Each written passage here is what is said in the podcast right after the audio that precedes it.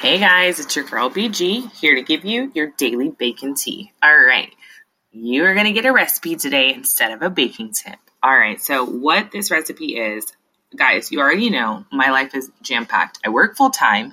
I have two kids. They do extracurricular activities. So dinner is like not a priority. Like, okay, it's a priority because we have to eat, but when I come home, it's like, what can I throw together to make sure that my children eat something, right? And they're picky.